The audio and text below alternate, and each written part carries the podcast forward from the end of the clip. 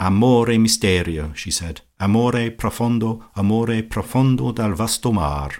Ah, there was our poor bella lingua again. I wonder who wrote the libretto." "Mr Cortese wrote the libretto," said Georgie. Lucia did not hesitate for a moment, but gave her silvery laugh. "Oh, dear me, no," she said. "If you had heard him talk, you would know he could not have. Well, have we not had enough of Mr Cortese and his works? Any news?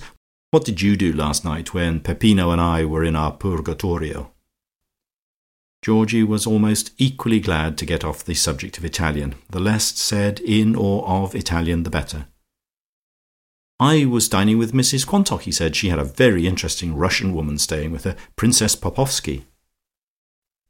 Lucia laughed again. "Dear Daisy," she said. "Tell me about the Russian princess. Was she a Guru? Dear me, how easily some people are taken in. The Guru! Well, we were all in the same boat there. We took the Guru on poor Daisy's valuation, and I still believe he had very remarkable gifts, curry cook or not. But Princess Popoffski, now "We had a seance," said Georgie. "Indeed, and Princess Popoffski was the medium." Georgie grew a little dignified. "It is no use adopting that tone, cara," he said, relapsing into Italian. "You were not there: you were having your purgatory at Olga's. It was very remarkable. We touched hands all round the table. There was no possibility of fraud."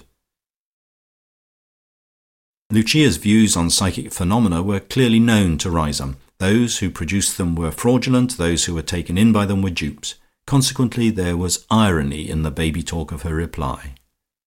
"Me dood," she said. "Me very dood, and listen carefully. Tell Lucia."